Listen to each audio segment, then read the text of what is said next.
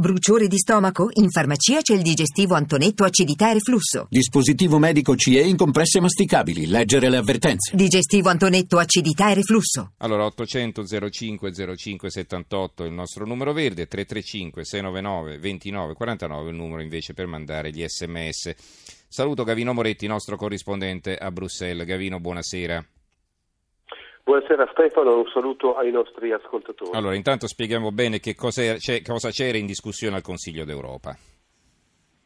Sì, allora, intanto ehm, per capire, perché credo che alcuni ascoltatori non sappiano cosa sia il Consiglio d'Europa, è una organizzazione internazionale, non è un'istituzione dei 28 paesi dell'Unione, bensì un'organizzazione internazionale con 47 paesi, in questi 47 ci sono anche i 28, che ha eh, svolge da almeno vent'anni un importante compito di indirizzo, di sensibilizzazione sui diritti civili e le libertà individuali. In pratica le decisioni che prende il Consiglio d'Europa eh, hanno un atto di, di, indirizzo, poi sta ai singoli Stati recepirle, decidere di eh, farle proprie nei propri eh, dibattiti, delle proprie assemblee. Cosa è successo? Da tempo, da almeno due anni, c'era un'iniziativa portata avanti da alcuni parlamentari dell'Assemblea del Consiglio d'Europa, praticamente è un'assemblea composta da deputati ehm, inviati da ognuno dei 47 Stati membri. L'Italia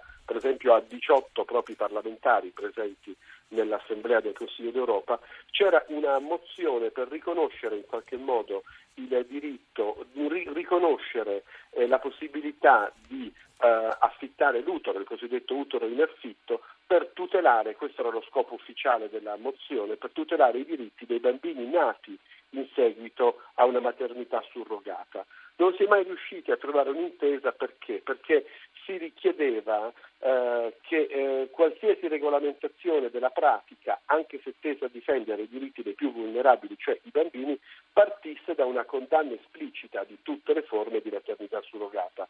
A questa condanna esplicita non si è mai arrivati. Quindi oggi c'è stato un voto che in realtà ah, è stata quasi una spaccatura perché è stato bocciato ma con 83 voti contrari e 77 a favore, 7 astenuti, quindi è stato un dibattito molto acceso. Eh, si poteva forse arrivare a una mediazione, ci sono paesi come il Portogallo che ad esempio hanno eh, regolamentato la, la possibilità di maternità surrogata per ragioni altruistiche, nel caso in cui una sorella, un parente stretto ehm, presta il proprio utero per portare a compimento una maternità, altri stati non hanno fatto questo, non, non c'è stata neanche eh, possibilità di trovare un compromesso su riconoscere in certi casi la possibilità di maternità surrogata. Davanti all'impossibilità di arrivare a un compromesso perché ognuna delle parti si è irrigidita, questo testo non è passato, appunto un testo su cui ha lavorato la senatrice belga eh, De Sutter che però appunto eh, segna a questo punto eh, una, una, battuta d'arresto perché uh-huh. ci si era lavorati due anni, non si era arrivati a un'intesa, è difficile ora che si arrivi. Diciamo che eh, se si voleva introdurre l'utero in affitto per via traversa, attraverso una, una blanda legislazione che ponesse in primo piano i diritti dei bambini, certo questo non è avvenuto e quindi è, si è fermata questa uh-huh. pratica.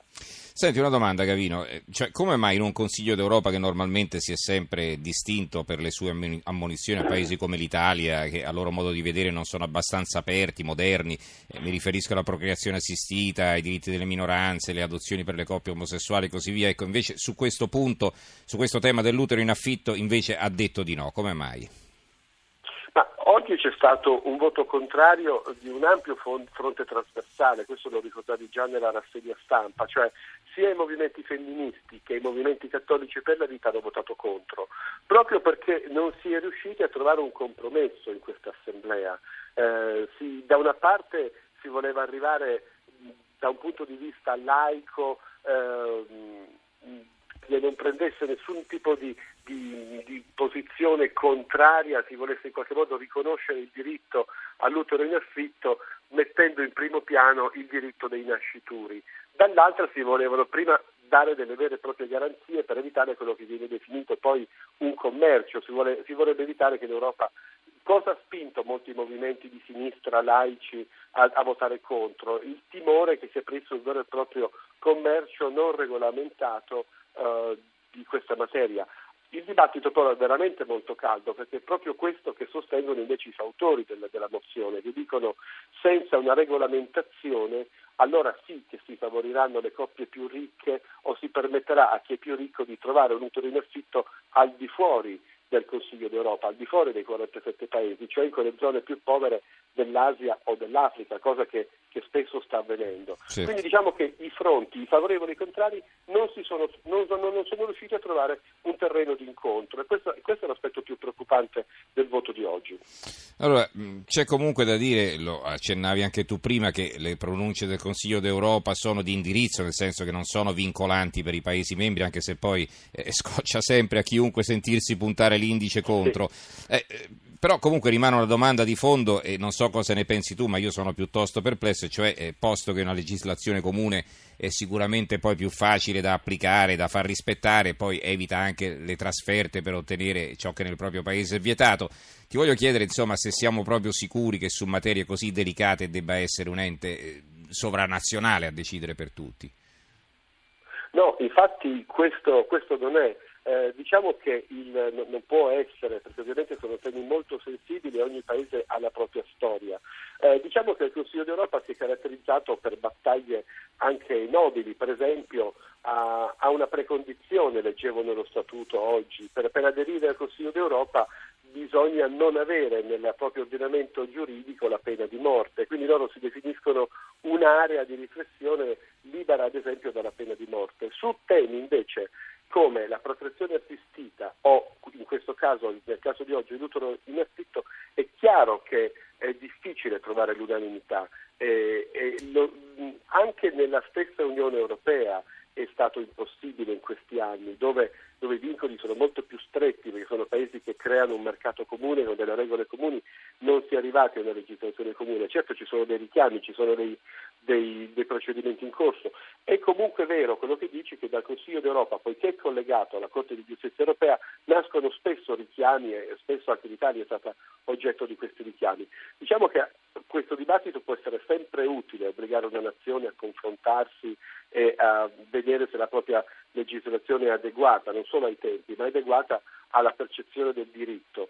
In questo caso è sicuramente interessante che il testo che una parte della, del Consiglio d'Europa aveva preparato, appunto la relatrice, la ginecologa, perché poi um, prese, la, chi ha scritto il testo vanta una competenza, una ginecologa esponente eh, dei verbi che però appunto ha una... Vanta, vanta anche un interesse, insomma.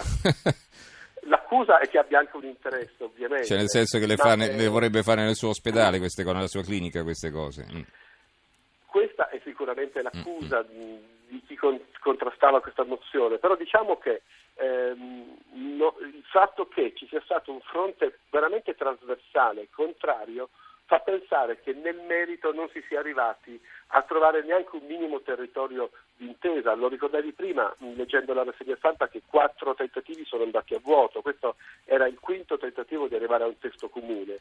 Vuol dire che è una materia veramente incandescente, veramente difficile, nella quale non si può fare a meno di tenere conto delle diverse singole sensibilità. Sicuramente l'Italia, che ha una tradizione cattolica molto forte, è, mh, maggiormente sensibile eh, prima eh, l'opinione contraria prima di approvare una simile materia. Non a caso oggi dei 18 deputati parlamentari italiani quasi tutti, circa 15, hanno votato contro. Allora leggo qualche messaggio dei nostri ascoltatori. In conclusione, eh, Edo da Milano, per me arriveremo a macchine che inseriti un, un ovulo fecondato porteranno a termine la gravidanza fino al parto. Il progresso non lo si può intralciare. Carla da Roma, la donna che non accetta i propri limiti non conosce l'umiltà e non sarà una buona madre. Mariangela, ormai viviamo nel benessere, non sappiamo più rinunciare a nulla, non vogliamo più sacrificarci, andiamo addirittura contro natura. Va bene, allora chiudiamo questa pagina interessante, eh, ci ha esposto quel che è accaduto al Consiglio d'Europa il nostro corrispondente da Bruxelles, Gravino Moretti, che ringrazio. Grazie Gravino e buonanotte allora. Buonanotte, buon lavoro a voi.